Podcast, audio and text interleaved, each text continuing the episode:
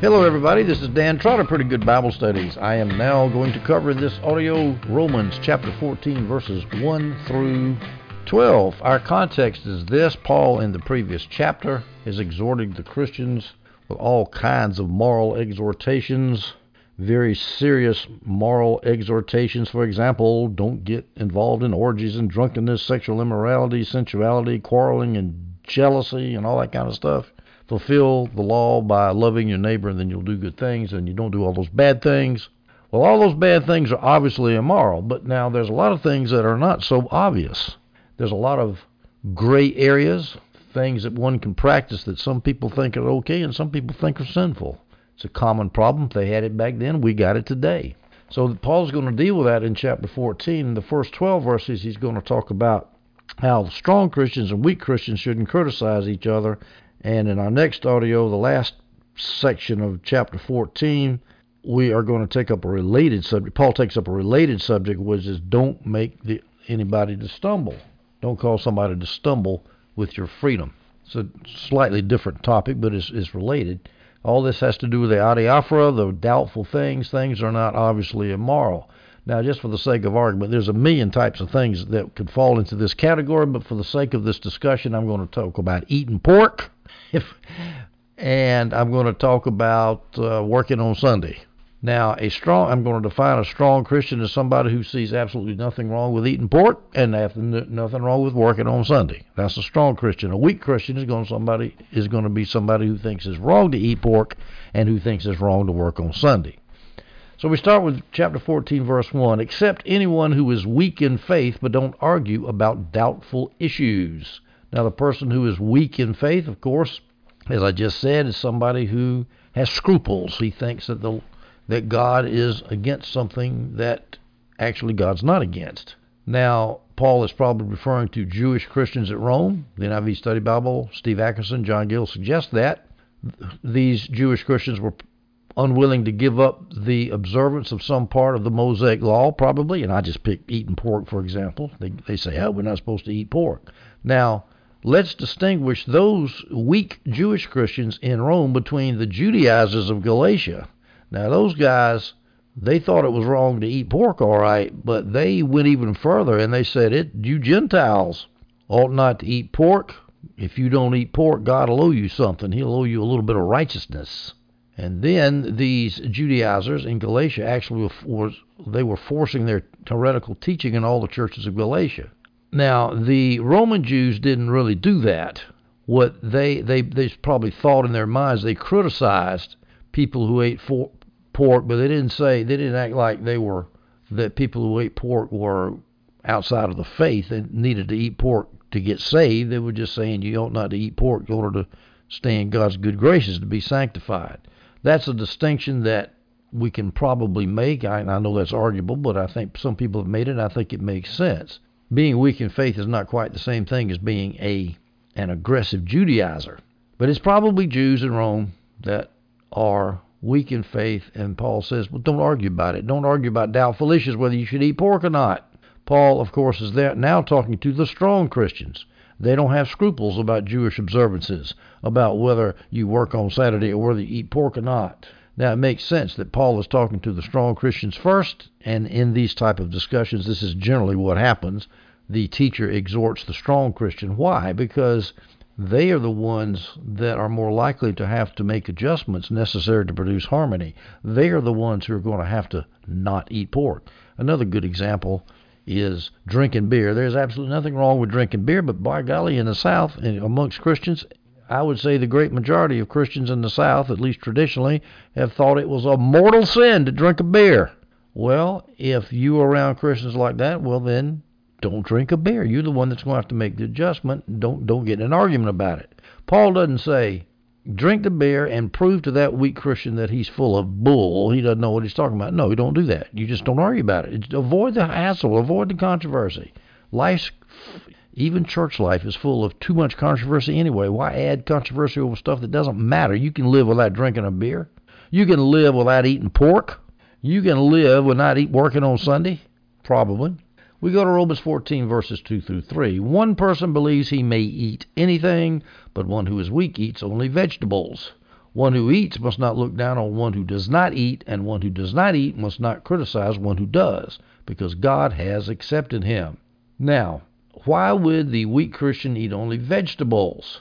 Now, my example I've been using was he he eats anything besides pork, like he could eat beef or chicken. But here you got a weak. Paul's mentioning a weak person. He doesn't even do that. He only eats vegetables. Now, why would Paul say something like that? The Mosaic law didn't forbid eating chicken or beef. So why would a Jew be going beyond the Mosaic law and eating only vegetables? Well, probably because they feared that the might, the meat that was offered in the meat markets in Rome had been offered to idols at some point, and they were worried that if they ate meat to idol, sacrificed to idols, they'd be participating in idol worship.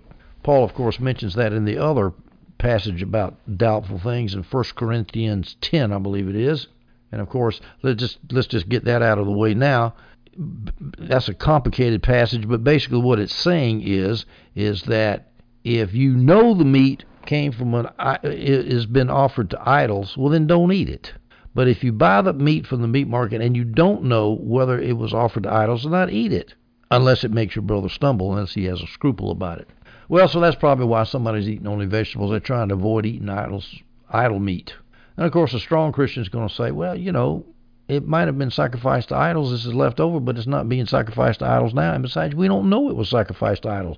It might be something else. Why should I give up eating meat just because I don't know whether meat, just because the meat might have been sacrificed to idols? There's a good controversy there. Well, the answer to it is you don't look down on the vegetable eating Jewish guy and say, "Oh, you poor pitiful thing. You don't understand freedom in Christ. You're just a legalist." You don't do that. And likewise, the person who refuses to eat that idol meat doesn't criticize the one who does eat the meat. And he should say, well, it's all right with him. He doesn't know. He's not really participating in idol worship. I've got no right to criticize him. God has accepted him. Oh, would we all have that attitude? Now remember, Jesus has already taught the Christian to be strong about idol meat. Jesus has already taught Christians that they could eat any food, Mark 7, 18 through 19. And he, Jesus, said to them, said to the disciples, Are you also as lacking in understanding? Don't you realize that nothing going into a man from the outside can defile him? For it doesn't go into his heart, but into the stomach, and is eliminated. As a result, he made all foods clean. Let me repeat that. He, that's Jesus, made all foods clean, and that includes pork. Now, although the strong Christian must not criticize the weak Christian for having scruples, that doesn't mean that the strong Christian should not try to educate the weak Christian and try to point out to him why he, his scruples are wrong and he should get rid of them. He needs to do it gently, of course, by maybe, for example, quoting that verse to him that I just read, Mark 7, 18 through 19. He made all foods clean. Same thing with drinking beer drinking wine. Just go to all the places in the Bible where people drank wine and were happy. And then you could say, but that doesn't mean you advocate drunkenness because the Bible clearly condemns drunkenness. There's a distinction between those two things. You should take the weak Christian and explain things to him and educate him. Don't just let him sit there in his weakness and tolerate each other. You should tolerate each other, but it it takes more than that. There should be weak. Think about it. Don't we generally tend to go from weak to strong? If we need to get muscle mass, we lift weights to go from being weak to strong. Likewise, a weak Christian should be educated so that he becomes a strong Christian. Don't look down and criticize each other. Galatians 5:15. But if you bite and devour one another, watch out, or you will be consumed by one another. And what was the issue there? Legalism. What should we do? What should we not do? Now, this problem of eating here in verse 2, one person believes he may eat anything, but one who is weak eats only vegetables. The Roman Christians had plenty of opportunity to see what everyone ate in the church because they ate the Lord's Supper as a full meal every week and it would become a burning issue right there if people are eating pork at the Lord's Supper, causing people to stumble and so forth. We go to verse 4 in Romans 14. Who are you to criticize another's, another's household slave? Before his own Lord he stands or falls, and he will stand, for the Lord is able to make him stand. Now, Paul uses a homely example. You don't go into another household and then criticize a servant in that household and say, hey, you're not washing the dishes right. You're not cooking the food right. That's just not good manners. Nobody does that. And so Paul makes the analogy, says, Who's the master of the house? God, or the Lord, or say the Lord Jesus is the master of the house. And that weak brother over there that you're looking down on and making fun of and saying he's got too many scruples, well, guess what? He's in his master's house. He's in Jesus' house.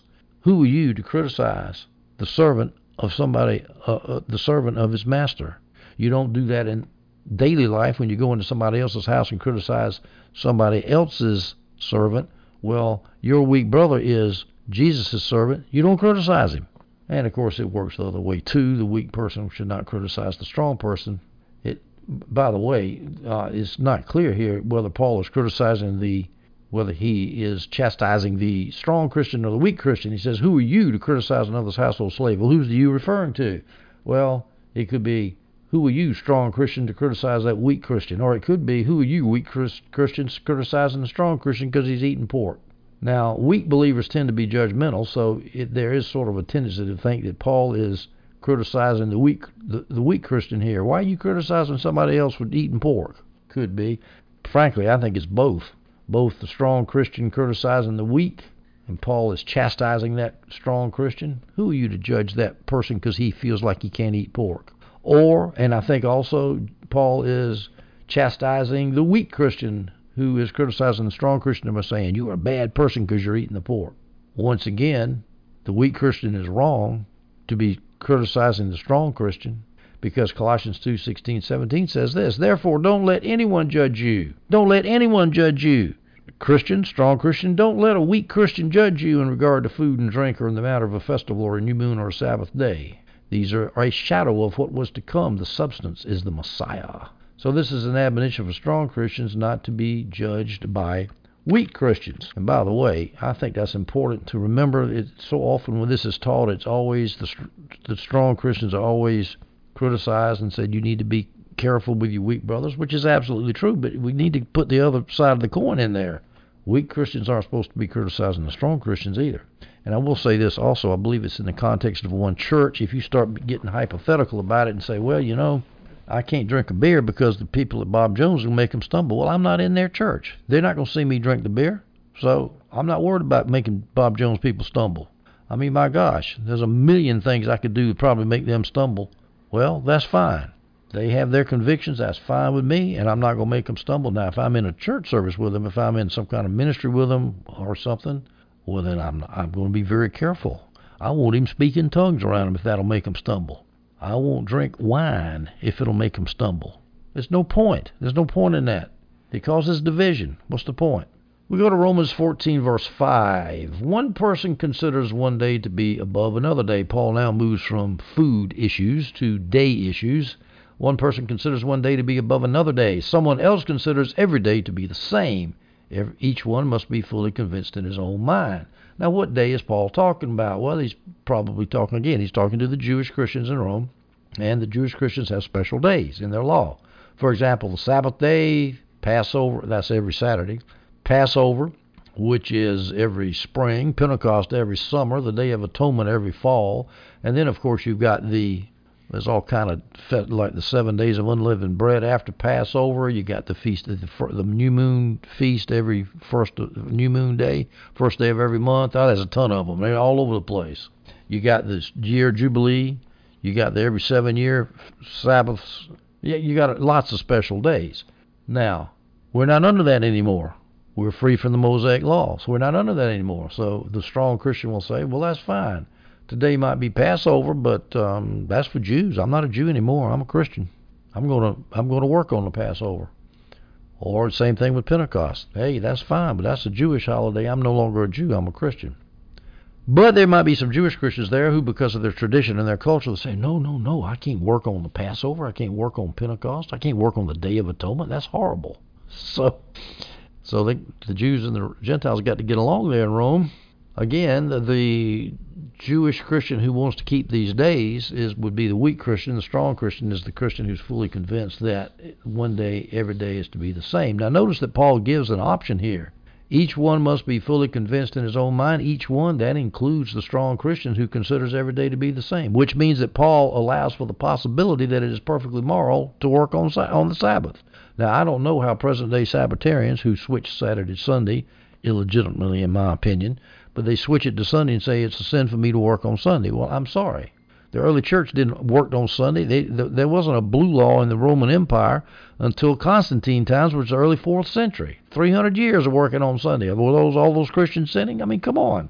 It can't be. So the weak Christian has a duty here, I think, to learn about the Sabbath and realize that Paul here in Romans 14:5 allows for the possibility that a Christian can consider a Sabbath day to be the same as any other day. Now, that strong Christian, if he becomes convinced of that, he should not look down his nose at the weak Christian who thinks that Saturday is a special day, or Sunday, if you want to have a Sunday Sabbath, is a special day.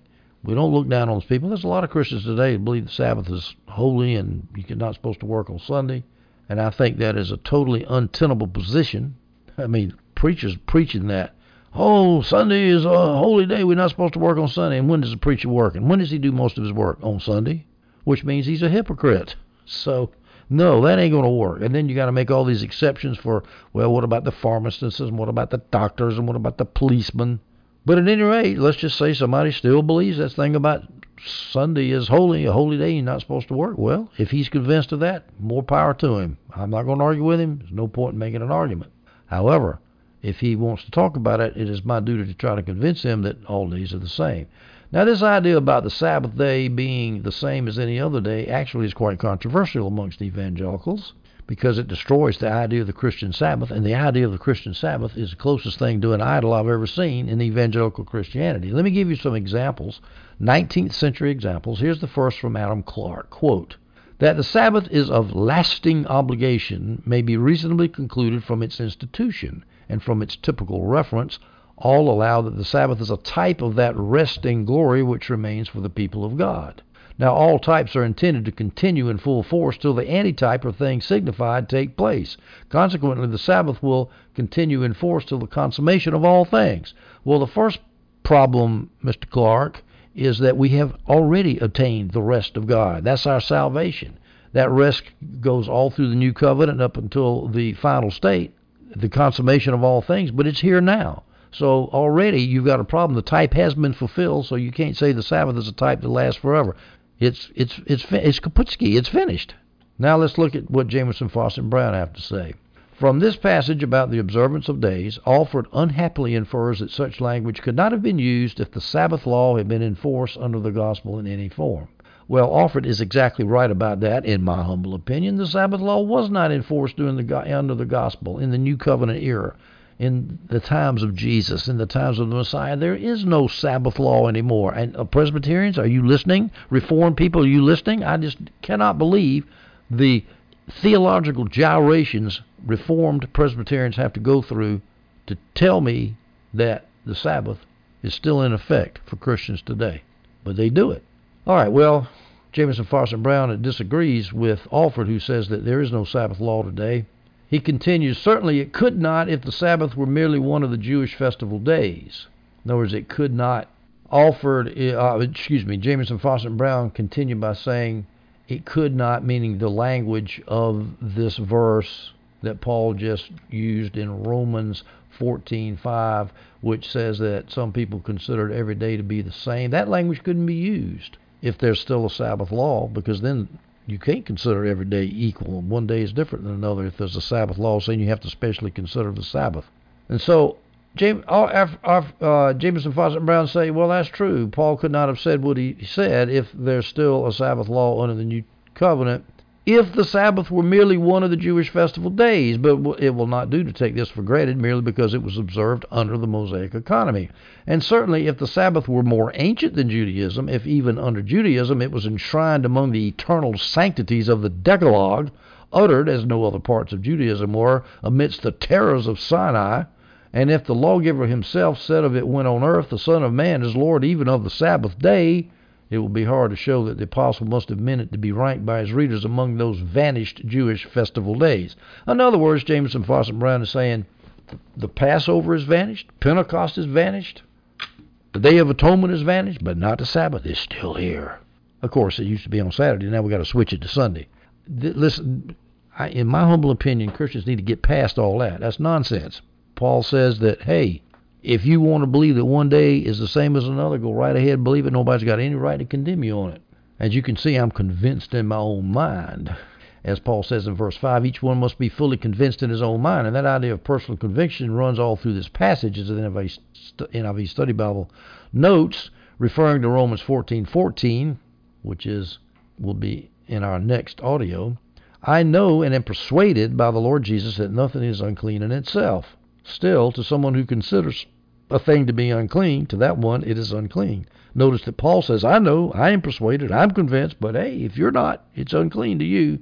Romans 14, 22 through 23. Do you have a conviction? Keep it to yourself before God. The one who does not condemn himself of what he approves is blessed. In other words, if I eat pork and I'm not condemned, if I approve eating pork, but that doesn't condemn me, well, I'm blessed. I'm free to eat pork. But whoever doubts stands condemned if he eats. If I eat pork and I'm thinking, ooh, this might be bad, I might be sinning against Christ, well, his eating is not from a conviction. Everything that's not from a conviction is sin. So, on doubtful things, you need to be convinced in your own mind. And Paul gives me the option in verse 5 of being convinced that Saturday is the same as Sunday is the same as Monday, as far as that goes, as far as work goes. Now remember, we're not talking about fundamental doctrines of Christianity. Paul would never say uh, to someone who denied the Trinity, let everyone be convinced in his own mind whether the Trinity exists. Of course, that's absurd. This is talking about the adiaphora, the doubtful things. This is not talking about doctrinal fundamentals. Let me give you a quote from the famous Charles Spurgeon. Actually, this is a quote from Steve Atkerson, who's referring to Charles Spurgeon. Quote, the famous Baptist preacher Charles Spurgeon was a cigar smoker. Remember, that was in the days when some doctors actually told patients to smoke for its calming benefits. There's an apocryphal story circulating that one day he came upon one of his seminary students smoking. Spurgeon asked the young man in a serious voice if he could honestly stand there and smoke to God's glory. The seminarian ashamedly said, No, sir, and put out his cigarette. Spurgeon looked at him, reached into his coat, pulled out a cigar, lit it, and said, I can. he can stand there and serve God smoking a cigar. The problem is that the student was not convinced in his own mind, but Spurgeon was. We go now to verse 6. Paul continues Whoever observes the day observes it for the honor of the Lord. Whoever eats, eats for the Lord, since he gives thanks to God. And whoever does not eat, it is for the Lord that he does not eat, yet he thanks God. So whoever, that means strong or weak, you got the same motive to serve God and thank Him. So hey, lay off of each other. We go to verses 7, 8, and 9. For none of us lives to himself, and no one dies to himself. If we live, we live for the Lord. If we die, we die for the Lord. Therefore, whether we live or die, we belong to the Lord. Christ died and came to life for us that he might rule over both the dead and the living. Now, Paul here, of course, is talking about living and dying, living and dying. He's referring to everything we can possibly do in this life. We live and we die. That's just about it. That sums it all up, doesn't it? So he says everybody lives like that. No one just lives by himself or for himself. He says to himself. It means for himself, I suppose. No one dies by himself. We all are in it together. Our lives and our deaths are entangled with other people's, and we can't just be an island to ourselves and smoke all the cigars we want if it makes somebody stumble or or anything like that. We just don't. Everything is for God, not for us. It's not ourselves that we live or die for. We're living and dying for Jesus. That's who we live and die for, and He cares about both the strong and the weak Christian. Notice that Paul picks up on that living or dying theme when he says that He, Jesus, might rule over both the dead and the living.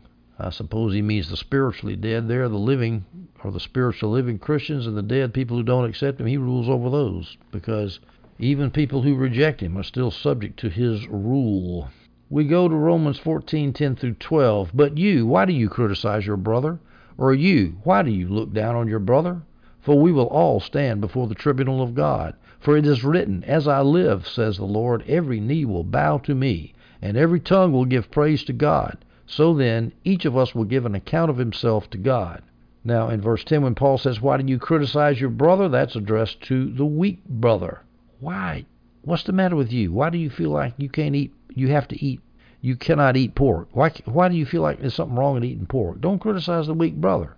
That's addressed to the weak brother according to the, to the NIV Study Bible and John Gill. I think they're right. And then the second sentence of verse 10, Romans 14, Paul says, Or you, why do you look down on your brother? Well, who's, who's he speaking to there? He's addressing that to the strong brother, looking down on that poor, pitiful, weak Christian, that scrupulous Christian who thinks it's wrong to eat pork. The NIV Study Bible and Gill also say that that's referring to the weak brother. And then he says, For we will all, that means all Christians, weak and strong.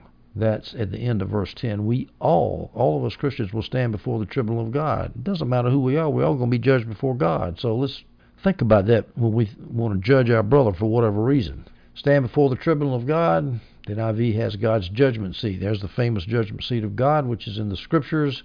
All Christians will be judged based on works. Now, the issue is service, not salvation. How much works we did, and the rewards and so forth that has nothing to do with whether you're saved or not. You're going to get there, but then once you get there, you're going to get rewarded if you do more work. God's a just God, and you will not feel jealous of somebody else like that got more rewards than you because you know they deserve to get more rewards than you. When I see a, the Apostle Paul up there, hey, no problem. Take all your honors. You deserve it, Paul. I'm not going to feel cheated.